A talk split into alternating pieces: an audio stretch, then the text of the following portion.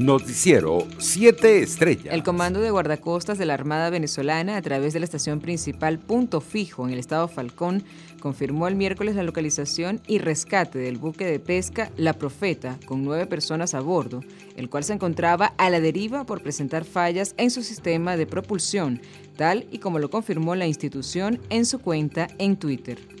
Al comentar la publicación, el ministro para las Relaciones Interiores, Remigio Ceballos, indicó que el Estado venezolano se mantiene en alerta y vigilancia para garantizar la vida en alta mar y en todos nuestros espacios acuáticos, en coordinación también con autoridades de Trinidad y Tobago para impedir navegación ilegal. Por su parte, la Guardia Costera de Trinidad y Tobago confirmó este miércoles que continúa la búsqueda del barco Amillat, desaparecido hace ya una semana, que transportaba ilegalmente a varios venezolanos desde el país caribeño a Venezuela. Las autoridades trinitarias informaron a los periodistas que por el momento la embarcación no ha llegado a nuestro país y que tampoco ha habido avistamientos recientes de la misma. Entre tanto, el gobierno de Colombia espera que Nicolás Maduro combata a los terroristas armados narcotraficantes colombianos Tancol que operan en territorio nacional, tal y como lo aseguró en el mensaje de salutación anual de la Fuerza Armada Bolivariana. El ministro de la Defensa colombiano, Diego Molano, expresó en sus redes sociales que llegará 2022 y veremos qué tanto los combate. Ojalá sea cierta tanta dicha y no solo promesa en principio de año que comience por Márquez. En otras informaciones, el ministro de Comunicación, Freddy Ñáñez, informó que durante las últimas 24 horas en el país se registró 203 nuevos contagios y dos fallecidos de COVID-19. Con esa cifra, el total de casos en el país se ubicó en 444.186 y el de víctimas mortales ascendió a 5.321. Internacionales. El gobierno del presidente de Estados Unidos, Joe Biden, pidió este miércoles al Tribunal Supremo que revise un fallo que mantuvo en vigor el programa Quédate en México, que obliga a los solicitantes de asilo a permanecer en el vecino país mientras se resuelven sus casos en territorio estadounidense.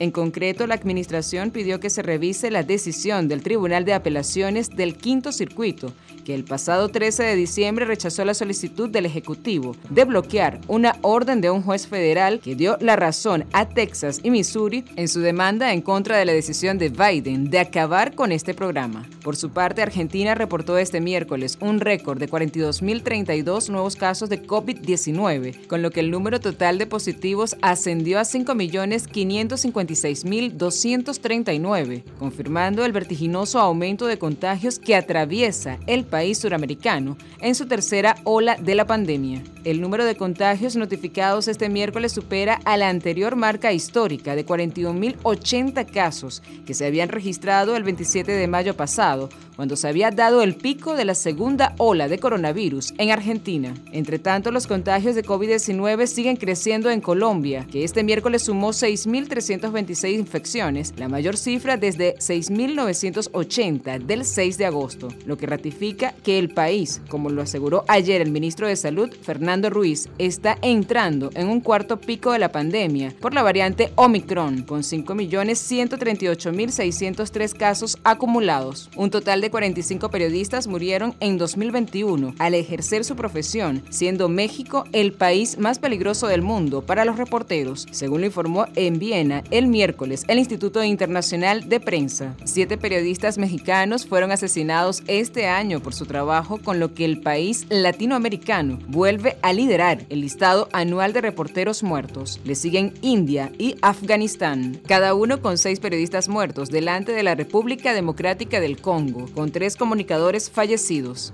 Economía. Con una paralización del 98% terminó el año 2021 en el sector construcción en el estado Táchira tras la caída de inversiones públicas, desplome de los ingresos petroleros, falta de financiamiento y políticas erradas por parte del Estado, según la prensa local, tal y como lo indicó el presidente de la Cámara de Construcción de la entidad andina, Ronald Arias, desde hace ocho años se viene acentuando la crisis en el sector, golpeado por múltiples factores. Deportes. Noel San Vicente regresará al Zamora Fútbol Club como el nuevo director técnico de cara a la temporada 2022, tal y como lo confirmó este miércoles el equipo en su cuenta en Twitter. La historia continúa. Bienvenido a casa, Noel San Vicente, escribió El Zamora en sus redes sociales. Noticiero 7 Estrellas.